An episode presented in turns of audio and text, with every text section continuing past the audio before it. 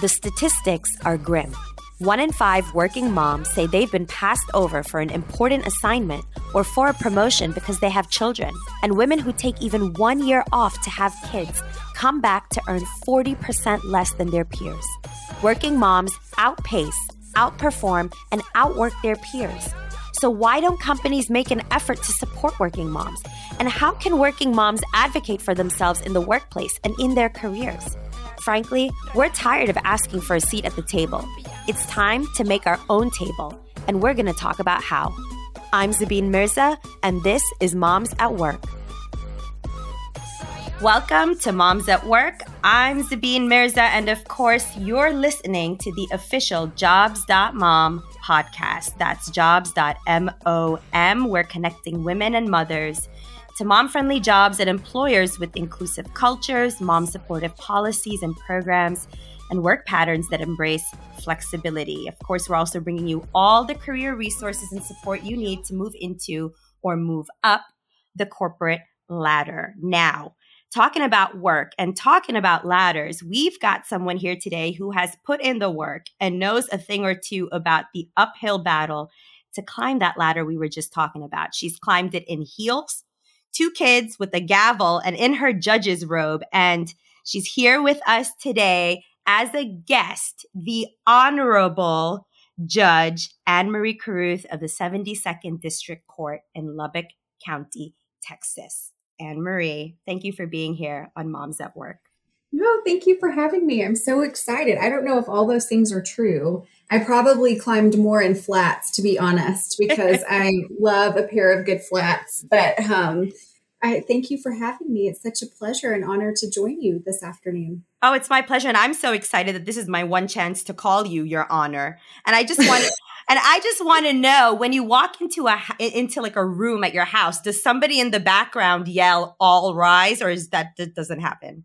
No, no, you know, I tried to get my husband to do it. He's like, Yeah, I'm not doing that. And he said, I'm not calling you judge or the honorable either. And I was like, Yeah, that doesn't surprise me at all. no, he's, he cannot, you know, let me have that. But uh, I've always joked too. If I mean, if I got to pick what someone was going to call me, it would be something more fabulous, you know, like Queen of Quite a Lot or, you know, Princess right. something, you know. So right. if we're going to get to choose, I'm choosing something other than that. But no, no one, no one yells all rise from behind. Oh, well, well, all rise today on Moms at Work for the Honorable Judge Anne Marie Carruth. And Anne Marie is, I mean, I could read you her bio and it, we would spend the entire episode talking about it. She is um, an incredible, incredible force in the legal world. Um, of course, she's coming to us from Texas, where um, she serves on uh, on this court, and, and, and she'll tell us some stats about how long it's been since a woman's been on that bench. And um, she's a Texas techie. Um, and um, for for those of you that that uh, don't know, my my husband is from UT Austin, so they imagine themselves to be sort of rivals. So Anne Marie and I can see each other on video. So my husband had me strategically place a longhorn in the background behind me to to kind of um, remind Anne Marie who's boss, I guess. But Anne Marie, you are the boss because you are yeah, a judge. I mean, let's be real. I mean, we're not imagining that there's a rivalry there. It's, there's definitely a rivalry. it's not imaginative. Um, but Texas Tech definitely takes the lead. So sorry, Omar. sorry. Well, Anne Marie, let's talk about taking the lead, right? You have taken the lead in a way, in a field, in a place and time that um, is is really unthinkable and and unimaginable. So this really, this episode is just about you, your life, your career, uh, your career, starting with how and why you decided to go into law. How did you decide to pursue a judgeship? Please tell us a little bit about your day to day and how you got to where you are. Well, I guess in some way, shape, or form, I've always known that I wanted to be an attorney. And of course, you know, becoming an attorney is that first, you know, step to a longer career and then obviously um, a judicial position. But I grew up in rural West Texas. Uh, my father was an attorney and a judge. He was also a district judge and a constitutional county judge. Um, my mother was a court reporter. They actually met in court. And uh, my father apparently made an objection, and my mom sort of like kind of giggled or scoffed at it, which, you know, is totally um, unacceptable in the courtroom. And so during the break, he tells my mom, he says, Look, if I win the objection, you buy me a cup of coffee. And if I, you know, if I lose the objection, then you have to buy me a cup of coffee. And to this day, I don't know who bought whom the coffee, but all I know is the rest was history. And so when my parents got married, my my um, aunt, my father's sister, was actually his paralegal. And he was in a law firm with my uncle who was his brother who was also an attorney. And so it's really kind of always been in the family and you know in some way shape or form. I grew up really with the privilege of knowing what it looked like to practice law. So although so many of us grow up to do things that we've all you know dreamt about we've you know aspired to be i really got to see firsthand what it meant to be an attorney and so I think that's really what fueled me all of those years. I joke that, you know, if I hadn't known what the practice of law looked like, I might not have finished law school because law school is nothing like the practice of law. But I knew how much it meant to the community and how much it meant, you know, to people to be represented and to have an advocate on their side. And that's really what I wanted to do. And so, although I, you know, kind of say that I come by it honestly and I sort of lived my um, own um, different version of To Kill a Mockingbird because I had a wonderful mother but no pesky brother. So I, you know, I kind of liken it to Kill a Mockingbird. I just got to see it firsthand, and I think that makes such a difference when you, you know, are entering a field and you realize what an impact it can have for the positive. And then I graduated from law school and started practicing and realized that, you know, those rose colored glasses that I had on, you know, my entire life isn't always what happens in real life. And so, um, a few years into practicing, um, a position came open here in Lubbock County that I ran for and won. And really, my platform was the courts need to be accessible to everyone. Everyone within the court system needs to be treated with respect.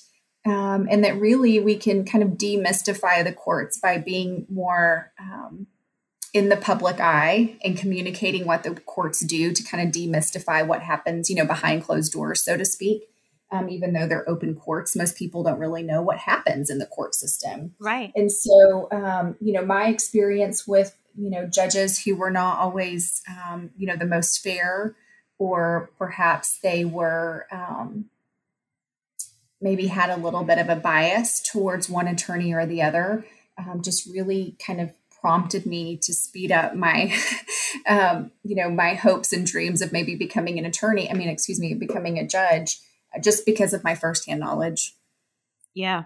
And and I think that's I think that's so important what you just mentioned this platform of making the courts accessible and demystifying it.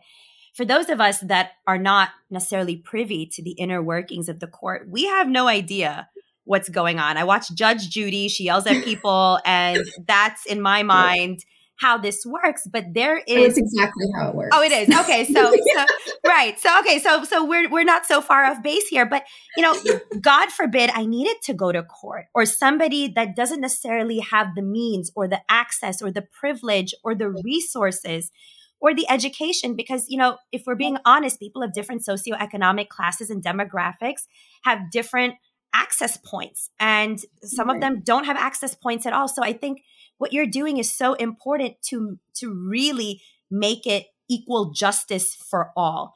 And um, that's super important. Now tell us a little bit about being a judge. What is your day to day it's not just sitting there in your robe and banging a gavel i imagine. There's a little bit more to that. You know i've actually never used the gavel once. Um, I kind of, you know, I equate being a judge a lot of times with either being a spouse or a parent, you know, because there's a lot of give and take and there's a lot of knowing, you know, your own limits and what you're willing to impose and what you're not. Um, but I've never once used the gavel. Um, I've decided that if I use the gavel, it means I've lost control. And so I try to, you know, preempt that and not um, have to, you know, resort to, to banging the gavel to get someone's attention. But, you know, there's really no typical day in the life of a judge, or at least I haven't found one obviously there's consistency in terms of court dockets. Like i know that i'm having court every day and it approximately starts at this time and i know the types of cases that are coming before me but there's really no typical day because a lot of what we do as judges is put out fires And so something that didn't exist in anyone's world tomorrow could be a huge travesty this morning, right? And so it's not something that we had on the calendar, it's not something we had planned, but all of a sudden we have to take care of, you know, something that has just transpired. So um, I mean, obviously the typical day is being in the courtroom, but so much of my work also happens in chambers, you know, the reading and research and prepping for a hearing, either, um, you know, whether it be ahead of time or perhaps taking a recess and doing some more research or taking a case under advisement and doing more research afterwards. So, you know, most people, if they do have any experience with the court system, it's actually what happens literally in the courtroom. But there's so much of the case um, or so much of what we do as judges that happens, again, kind of behind closed doors and chambers. So it's a little bit of everything. Yeah, and, and it's extremely um, cerebral work, right? So it's it's not just you know, of course, showing up in your robe and banging the gavel, which you've never banged because you're a boss, and I'm sure you have you have that death stare. I'm sure on lock where you don't even need to, you know, the mom stare. The mom stare. That's it, right? Um, but you know, when I'm thinking about you being a judge, I'm just thinking about it's hard enough for women to become attorneys, right? And to practice with success, balancing their lives and their families. And then to move to the next level to become a judge, it's a completely different ball game, especially you've had to campaign for election. So before we talk about what the campaigning is like as, as just a human and then a mm-hmm. woman, uh, a young woman in Texas, um, talk to me about, you know, what are some of the stats you know for for females and um, being judges and, and especially in, in texas and in lubbock county where you practice preside well, um, sure so texas i think does a really good job of compiling statistics that we report to the office of court administration every year and so it's really easy to find the statistics when we talk about Texas specifically, which I think is what you're asking me about. But I also try to do some similar research nationwide, and it just wasn't as easy to find um, outside of the federal court system. And so I can talk specifically to um, to Texas, but it has kind of um, piqued my interest just prepping for today and kind of thinking through some things um, to see what those stats would look like nationwide. So I'm going to have to go back and do some more research on that. Um, but essentially, I currently sit, as you mentioned earlier, as a district judge in Texas. Uh, previous to this, I was in a county court at law, which is a statutory created court. So I was going to actually talk about both of them. When I was in the CCL court, um, the average age, there's 250, by the way, there's 250 count, county courts at law in Texas. Um, and the mean age was 57. And out of those 250 positions in Texas, 87 of them were female. Wow. So the youngest at the time when the numbers were reported was 33. And the way they reported the numbers was, you know, between 35 and 44. So there were only 32 of us who were between the ages of 35 and 44, and only 87 of us were women. So by the time you kind of put me in both of those categories, I may have been, you know, one of 40 wow. approximately, you know, in Texas, with both being in that that age bracket as well as um, obviously the female category. Now that I'm in the district judge position, there are 465 of those courts in Texas. It's just the way that the courts are created, so there's more of them. The mean age um, of a judge in a district court is 54, and there are 172 female district judges in Texas, with the youngest being 31 and there are 47 of us between the ages of 35 and 44. Wow. So it's definitely still the minority. I think it's even more the minority in age, um, you know, or the smallest percentage in age, even more than by gender um, in the district courts. But, you know, by the time, like I mentioned, when you couple them together, being a young female judge is definitely uh, more rare.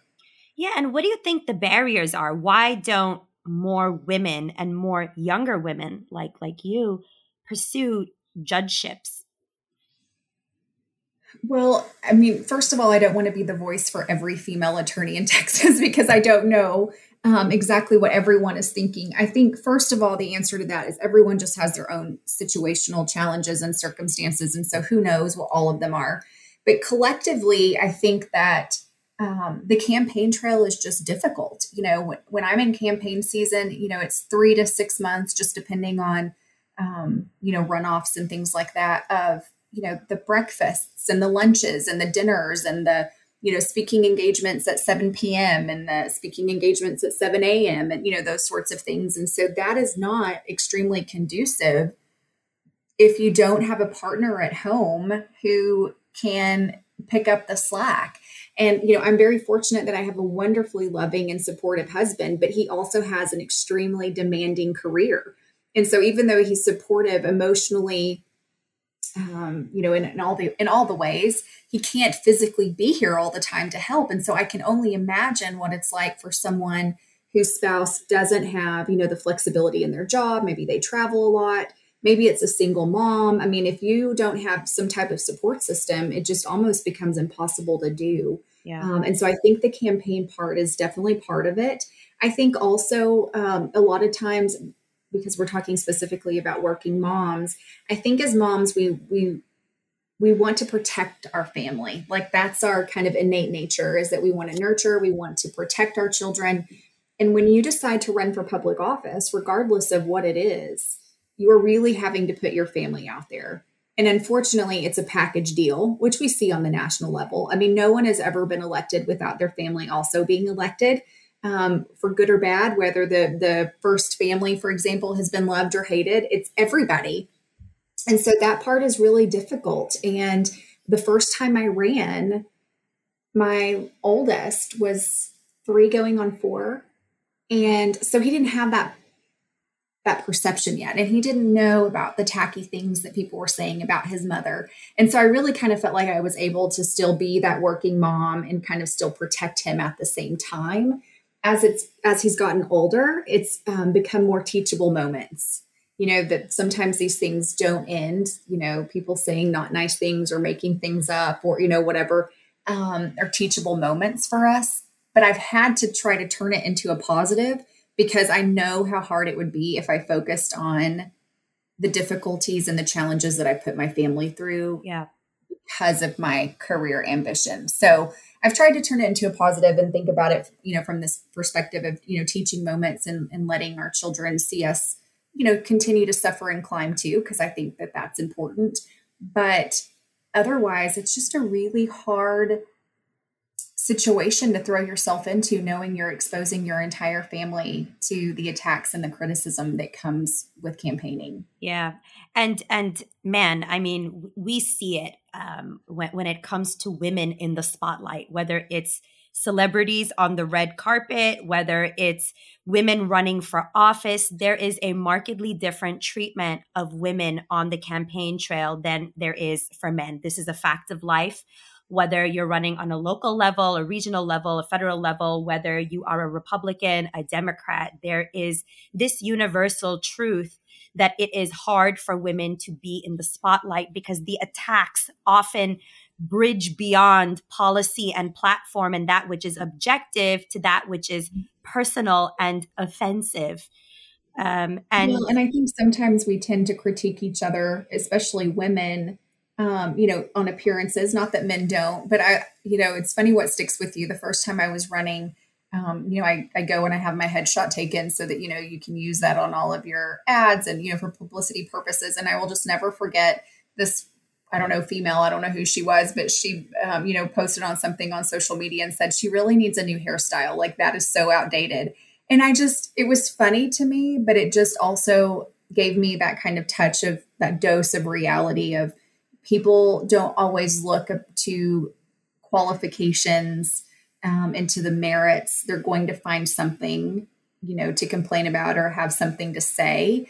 And I do think sometimes as women, we're harder on each other, or we can be um, equally as hard or harder on other women because we know what it's like to be in their shoes. And so sometimes we expect more yeah. from women.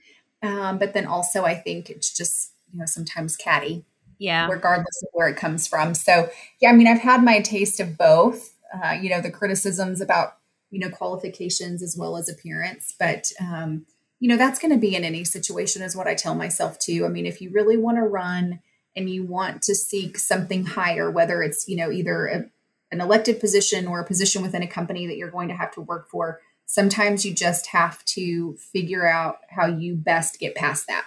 Yeah, And I think that's super important uh, because this is something that that women face, right? Regardless of you know the ageism is there the sexism is there the the misogyny is there from you know and, and i always joke about this sometimes you know it's like in the movies the calls coming from inside the house it's it's the women that are doing it to the other women but you know how many times you know to the people that are listening to this anne marie how many times how many times have you as a woman uh, as a younger woman have i as a woman have other women showed up somewhere to the disbelief that it was you that was in charge, that it, it couldn't be you that was leading this. It couldn't possibly be you because you're just a cute little girl. There's no way that this is you. How do you personally overcome that? Because this is a real challenge in elected office, in, in the public sector, and in the private sector as well. I try not to take it too personally. I mean, especially in the job that I do, I you know I try not to let things like that bother me um, about being the young you know the young female. Um, I think what we do is just we use it to fuel us, right? We if there's something that negative that's coming at us, we have to decide, you know, is this something that we're going to use for good or for bad? Um, and I don't like to dwell on negativity. It doesn't mean that it doesn't happen. It doesn't mean that I don't still have my way of going through it. But I think the best that we can do for ourselves is to try as hard as everyone else. I mean, nothing's going to be handed to you in this life. I don't. I don't honestly think, regardless of gender or age, that anything is really truly handed to us. And I just feel like the harder we work, the more and the more we rise, then we will show other women, then you can rise as well. I mean, we have to have those people willing to kind of take the risks or, you know, put in the time. Think about all the women who came before us. Right. I mean, neither one of us would be sitting here today, but for all of these women who came before us. Yeah. Um, I'm only the second female in a district judge position in Lubbock County. Um, and the judge that came before me was back in the 70s. It's almost been 50 years. But if it hadn't been for her, it may not have ever crossed anyone's mind. Right. right. When I look at the law school, we have so many female professors. Had there not been the first one, there wouldn't have been a second one. And so I think when we start to, um, you know, look at the numbers, we really need to, you know, pull each other up, not push each other down. We need to find positions or find open slots, open positions for women to fill and the more that we do that and encourage each other, then women are more visible. And then everyone goes, oh, well, if she can do it, I can do it too. Yeah. Um, so I think it's just, it's one of those things that's going to have to start like a small wave and then eventually become more like a tidal wave because it's not going to happen overnight. Yeah. Steps that we have to take to get to the end goal. Yeah. And, and I think that's absolutely right. You know, it's something I always say that if you're in a position to do it, you know, you should always send the elevator back down help other women rise. And a lot of why, yeah, you know, a, a lot of why women, and I've experienced it, you know, I started my career on Wall Street, which is all men. There was no women. There was no brown women. I was the youngest brown person, brown female of any color, right? Um, there. And it was, I was, I, I stuck out, right? There was nobody. And um, some of the worst abuse that I received as part of my corporate onboarding, which is really just a nice way to say it's hazing, they haze you, was at the hands of women, was at the hands of women. And I swore to myself when I was, I remember I was 21 years old, I swore to myself that I would prove everybody wrong, right? Everybody washes out of these investment banking programs. Very few people survive of either gender. It's rigorous hours. But I said through sheer stubbornness that I would eat it and I would live it and I would survive it so that I could I could break the cycle and help other women up. And I think it was um, our current vice president Kamala Harris. Her, she said that her mother told her, "You you you may not be the first, or even if you are the first, you want to make sure you're not the last, right? And that is so important. That is so important. So, Anne Marie, talking about the campaign trail and talking about, you know, being a judge, you have two children. We are in the middle of a pandemic. You are doing courts over Zoom, right?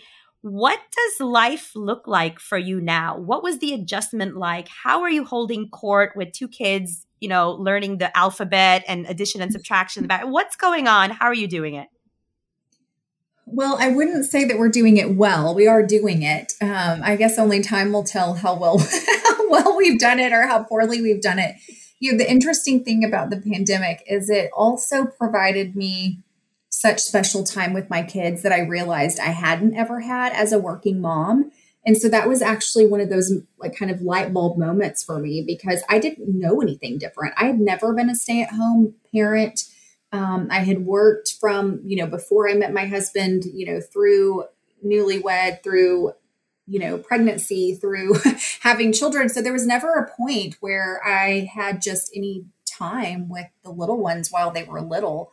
Um, and so I actually to go back just a little bit. I'd never had that time. But then when I had Baines, our youngest, um, I went back to work. I went back to the bench two weeks after he was born because that pressure was there that I didn't want to let my docket slip. I didn't want any other judge to have to pick up the slack for me, although we, you know, happily do that for each other.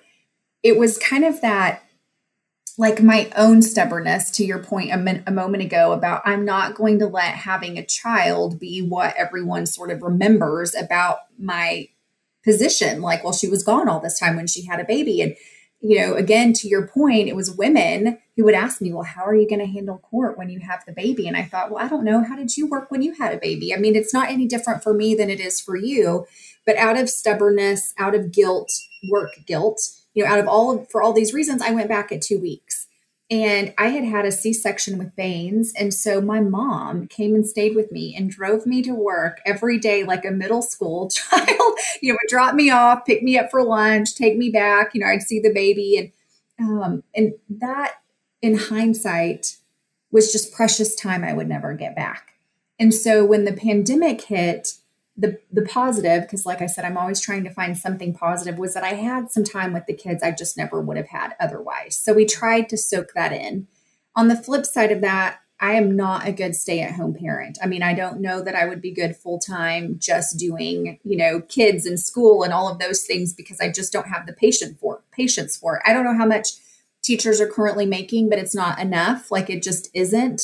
Um, and so we just decided that we had to do priorities and we had to do scheduling because I'm a very like by the task book kind of person. I have to check things off every day. And if I do something that's not on my checklist, then I put it on my checklist so I can, you know, check mark it off. And so the only way we've made it work is just by prioritizing our time and realizing some of these things that we've been doing just don't matter. Like they're fun, or they might be good for one purpose but they're not good for all the purposes you know or maybe our heart wasn't really in it and so it's been a really good time for us to cleanse our lives of all of the extra stuff that hasn't been um, a priority or had been a priority and shouldn't have been um, and then also just scheduling i mean it has been it's been hard for everyone. I mean, I don't know anyone that's truly just like flourishing during the pandemic. Obviously, there's benefits and silver linings to everything, but it's just been survival mode. I think flourishing in the pandemic, I mean, the bar is pretty low. Like I, consider flourishing in the pandemic, you put on hard pants, right? That is, mm-hmm, mm-hmm. that is flourishing. I mean, the other day I had to, I think I was telling you this earlier when we were speaking. I, I, I put on, I, I decided to put on eyeliner for something. I haven't worn makeup in, you know, I don't even want to explain how long, but um, yes. I was trying to put on eyeliner the other day. I didn't know how to hold a pencil. I mean, it was like, it is not like riding a mm-hmm. bicycle. Okay. I did not no. know how to hold a pencil. I was looking at myself in the mirror. I was thinking, I don't think this is what I'm supposed to, this is what the after is supposed to look like. And so flourishing in the pandemic is, is the bar is very low, but you're right. You know, my kids are in school. Um, but you know, we are it, it's a very precarious situation. You know, any given day there's an exposure, and then we immediately switch to remote, and then there's the stress and the panic, and whatever teachers are get paying, they're not getting getting paid. They're not getting paid enough. They need to be paid a lot more. These kids don't listen. They don't understand addition. They don't they don't understand subtraction. They they don't sit still. I mean, They need a billion dollars a week minimum. This is like the minimum wage needs to be raised for teachers to a billion dollars a week. I said what I said. I just think they're doing it with 20 or 30 kids. Like yes. we're doing it with our two or three or however many we have at home. Can you imagine doing it times 10, whatever? I mean, they chose this as a profession. they willingly chose to do this. They are saints. They are angels on earth. Saints. Angels on earth. Yes. I think, you know, I honestly, I do hope that's something positive that comes out of the pandemic is our appreciation for what our teachers do. Because it's so easy to just send your kids off. You know that they're learning what they should, and they come home in the evening and you have a few hours with them. And you know, if it's been a busy day, you might not even really know what they learned that day. But at the end of the year and they take their test, it's like, okay, they, you know, they learned one through 10 and they, you know, whatever.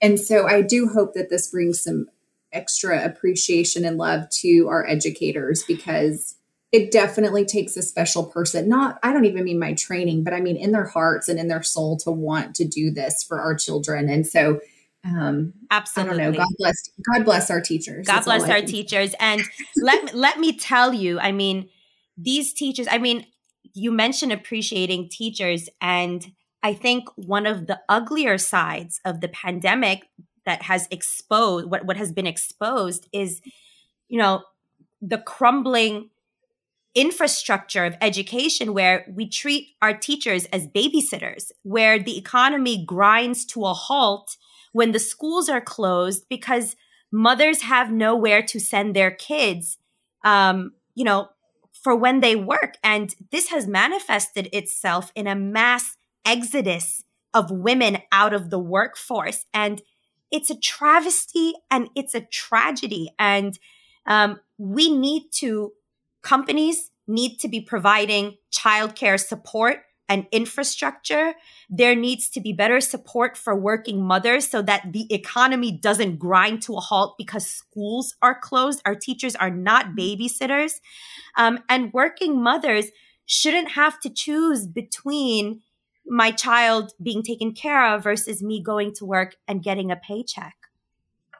You know, it's interesting that you bring up, you know, the working mother aspect um, with school because to go back to our point or, earlier about um, you know, more women in the law, more women in the judiciary. I, when I was um, kind of crowdsourcing this week between, you know, friends across the country, actually, one of their major complaints about, or suggestions even about, you know, getting more women into the workplace was ability to to work more flexible hours because the typical work day for a female does not also coincide with that typical work day of or school day of a child. And so the two just don't mesh well. And so the flexibility, like if there was a little more flexibility or time to do work, you know, on evenings or weekends, you know, that sort of thing. Um, so many people on their own without any prompting just said, I think that more women would join the legal profession if it was flexible. Absolutely. So I think, I mean, I think that's to your point. I mean, for working moms in general, regardless of what your profession is, that that flexibility and that support system would help everyone rise up. Absolutely. And I think what COVID has proved is that it is possible to do business remotely. We we're doing Absolutely. it. You know, so all the people, the companies, the, the the systems, organizations that have resisted saying it's not possible, it's not effective, it's not efficient, have been proven wrong. And what we're really hoping is that this is going to crack that door wide open going forward to sustainable, flexible employment for women, right? Whether you're a judge, I mean, th- there's there you're doing Zoom hearings, right, Anne Marie? You're doing Zoom hearings. Absolutely. Did, did you see Lawyer Cat? the Twitter I phenomenon I, I mean, a couple of weeks ago.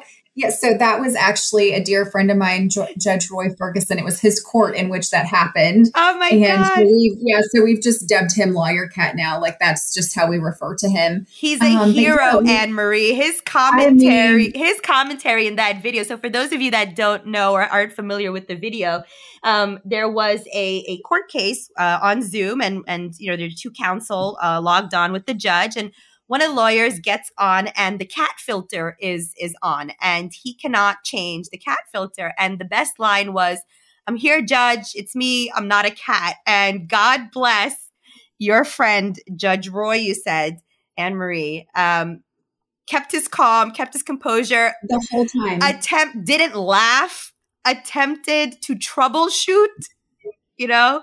Um, so apparently the attorney was having had had to log on from his paralegal's iPad. There was something wrong with his computer.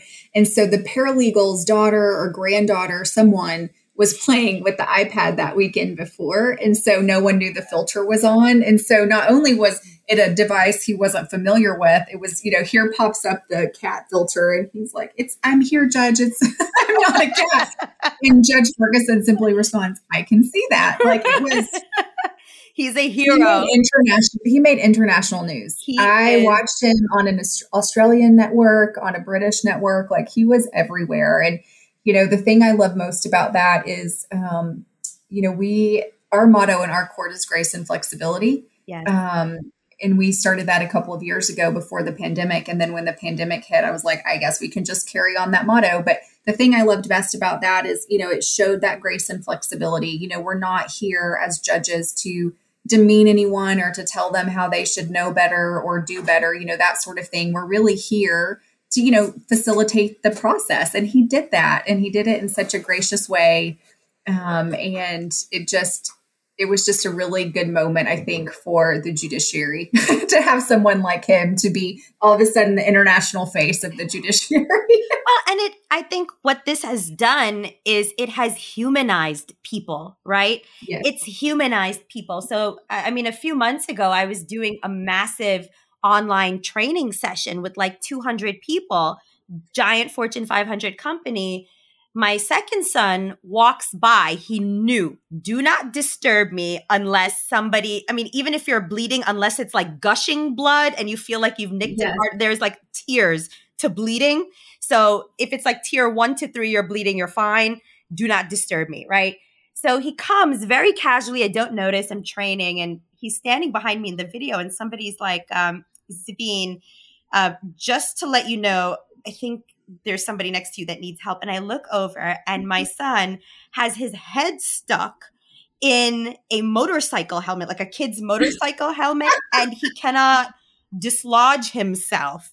And he didn't say anything because he was just he wasn't allowed. He knew. knew. Yes, mom had threatened me. Right. Yes, but he was he was just like hovering on the side of my screen, and then I had to proceed to dislodge this mm-hmm. child's head from this helmet in front of 250 people. And you know what?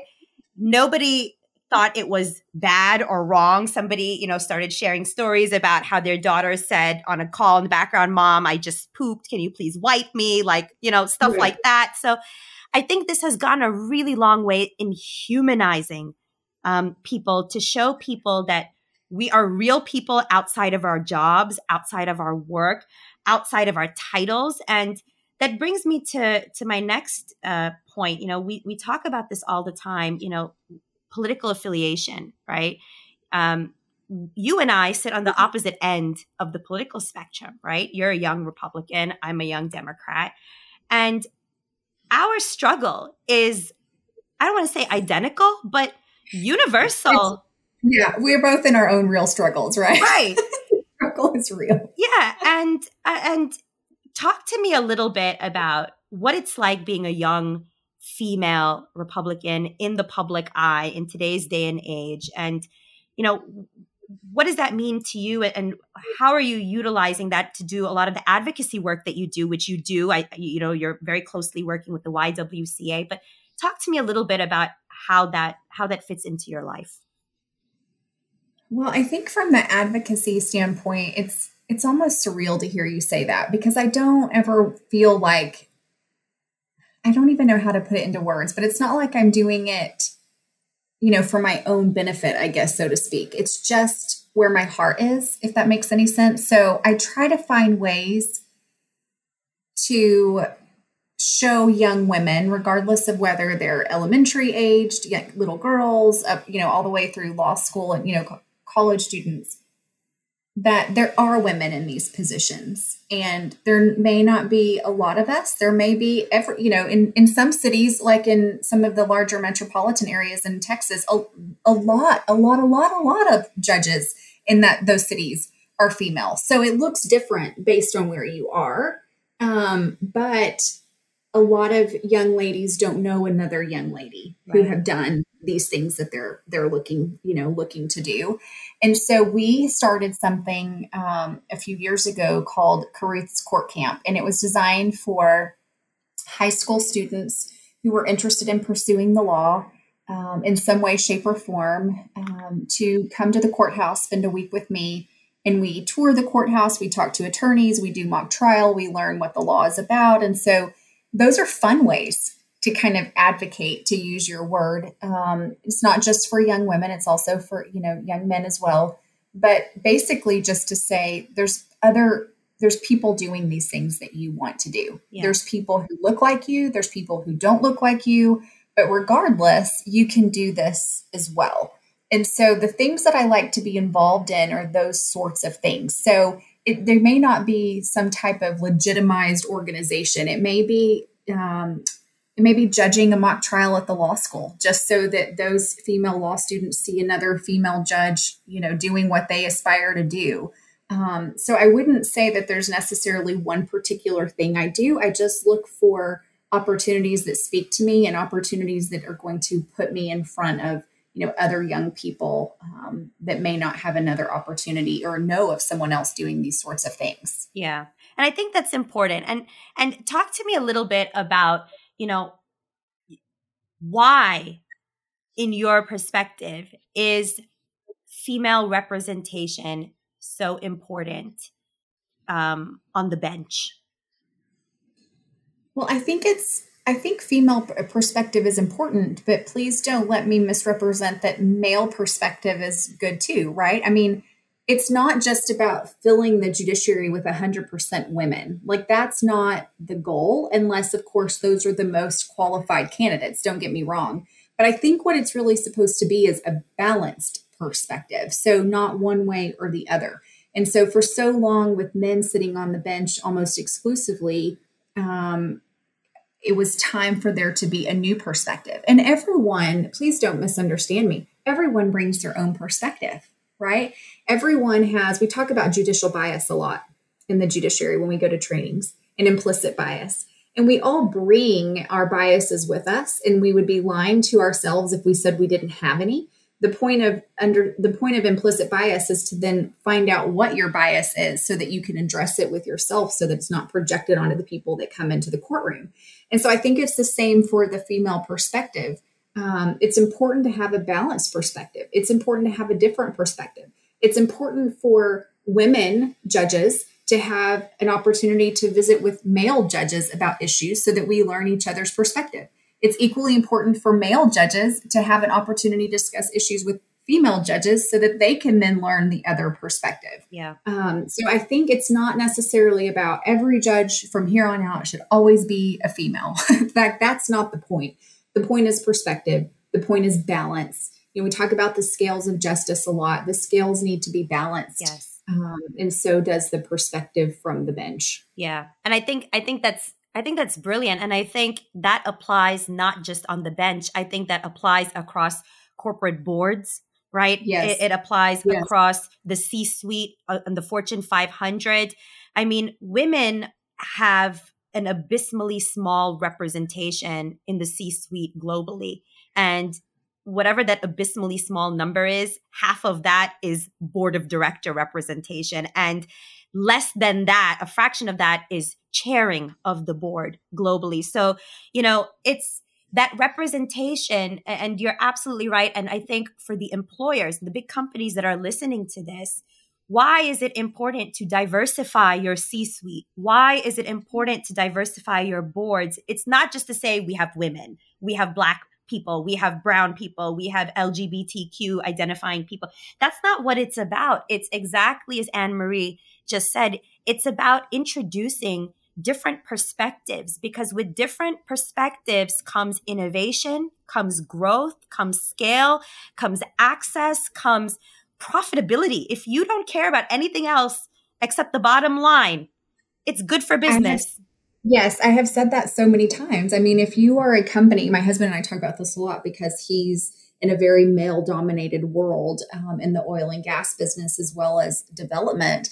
And, you know, if you have a product that you're selling and you're selling it to women, but everyone trying to sell sell it as a male, right? You're not going to have the same type of reception of that project, you know, of that product.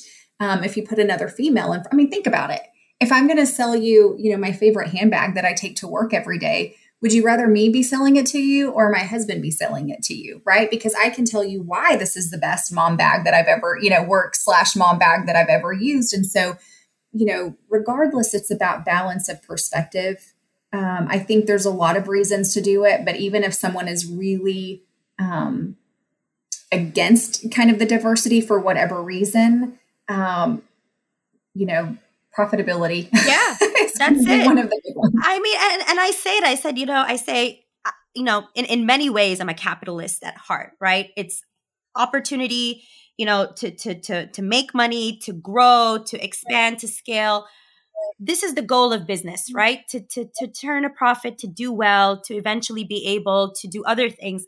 But you know, diversity, if you didn't care about the moral aspect of it, you didn't care about the ethical aspect of it, you should at least be aware that diversity brings diversity is good for your bottom line as a business. You know what I think about too a lot. I have you. I'm sure you have watched the show Shark Tank. Oh yeah. Mm-hmm.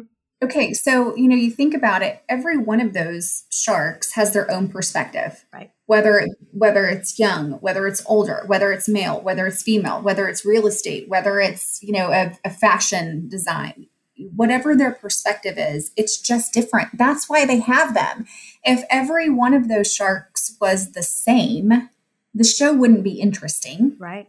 And either the um the person asking for someone to bite is either going to be accepted by all or declined by all. That's why there's diversity there. Right. And that's usually why one shark identifies with the applicant or one applicant um, you know identifies with a particular shark is because there's that same perspective or that same underlying understanding whatever it is. Yes. And so I don't think it's about having to go back to your earlier point, you know, the same of anything. So it, it's never been being a young female in this position has ne- it's never been my platform to say it should be all young females or all females. That's never been, you know, my platform. That's never been what I've pushed for. I want more women because I think it's important, um, but it's because the perspective is important, and we have to be a direct reflection of our consti- constituents. Yes. We have to be a direct reflection of the people that we are serving as well as do the courts. Yeah. You know, as much as we are a traditional institution in the law, and that's one thing I love about it because I do love tradition,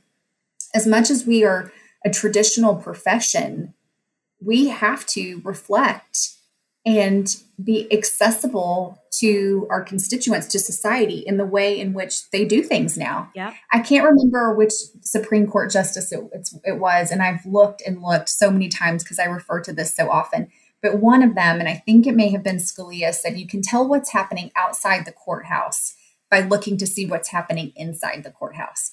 So, all of these important issues that come before the Supreme Court, you know, whether it's um, abortion issues or, you know, Medicaid issues or, um, you know, freedom of speech issues, those issues only come to the court because of what's happening outside the court.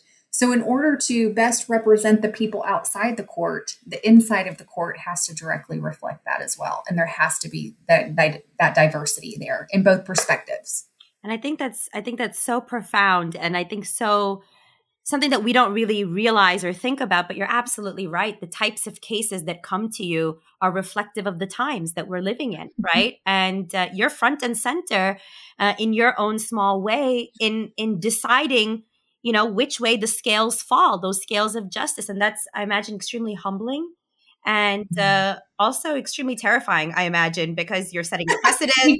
yeah yes. you know and it's it's terrifying. So anne marie any you know as we wrap this up the women that are listening you you talked about something that was so important just in that to show women that there are other women in the field that there are other people that look like you sabine you know it would have gone a long way i think for me as a younger child uh, as a child of immigrants right i'm third generation here um, but it would have gone a long way for me to see a woman a woman of color a younger woman in in in finance on Wall Street and management consulting, it would have gone a long way. And um, I am who I am, and I'm just extremely stubborn, which is why I survived. But many many women did not because it didn't seem there there didn't seem a path for them because they couldn't they can they couldn't see themselves um, in five or ten years because there was nobody there. There was no female there in five ten years. So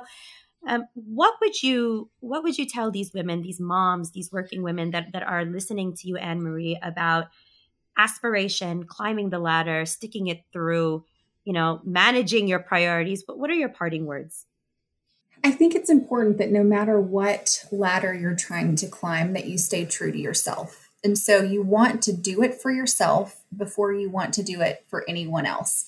And so, you know, you and I have kind of thrown around the word stubborn a lot today. And my mom used to tell me you can use stubborn for good or stubborn for bad. So you can either not move forward because you're upset and you're going to stick your heels in the ground and refuse to move forward, or you can let it fuel you. Yes. And, you know, regardless of age, regardless of gender, there's always going to be a naysayer. There's always going to be someone that says that you can't do it or that you're not good enough. And so when I think about it from that perspective, then my stubborn streak kicks in and I say, then you know what? I'm going to do it for myself. Yes. I'm going to do it for my own fulfillment. And when you look at it, I think from that perspective, then all of the burden of trying to do it for everyone else or trying to, you know, make carve a path for other people, that's secondary. You have to get there first. And so um, you have to be able to get to that position to then send that elevator back down, to use yes. your phrase that I love so much. And so I would say stay true to yourself. You know, never compromise who you are because nothing is worth that but also remember that you have to do it for yourself first and to not let all of the background noise deter you. And it's easier said than done. Trust me, I've been there. Um, but we can't help others if we don't first help ourselves. That's 100% right. And I always say this when you're on the airplane and they're doing the safety demonstration, right? I use this analogy yes. all the time. You have to put the oxygen mask on yourself before you can put it on somebody else. And that is the motto that I try to live my life by because as women, we are horrible at self care. We are horrible at putting ourselves and our needs, even forget first or second. I mean, even at anywhere near the top of the list, right? Right. We need yes. to take care of ourselves. And no is a complete sentence. You can say no to things. Um, you can prioritize things and say this is not a priority. And um, it, it really boils down to self care, self advocacy right and and doing it uh, for the right reason so um, with that the most honorable the most impressive and the most amazing judge anne marie carruth anne marie thank you so much for being mm-hmm. here with me today Oh, thank. I'm sorry it's over. I'm sad. I want to. Let's do this for two more hours or something. Let's keep going. Well, we're gonna have you come back. So much. We're definitely gonna have you come back, and you know your your your your insights and your wisdom and your perspective. I think is it was was immensely eye opening to me, but also I imagine and I know for for all the women that are listening. Um, so so Anne Marie Carruth, and for those of you that are listening, um, there will be links in the episode description to some of the things Anne Marie had mentioned about the court camp, and Anne Marie will share a few other resources as well for anyone that's interested. Um, and of course, you can uh, follow us on social media where we will be sharing a number of things. And um, jobs.mom, we are up, we are live, and Moms at Work, of course, you can follow us at jobs jobs.mom slash podcast. As always, stay safe, stay sane, and we will see you next time. Follow us on social media. Be sure to subscribe to the podcast and check out more episodes at jobs.mom slash moms at work.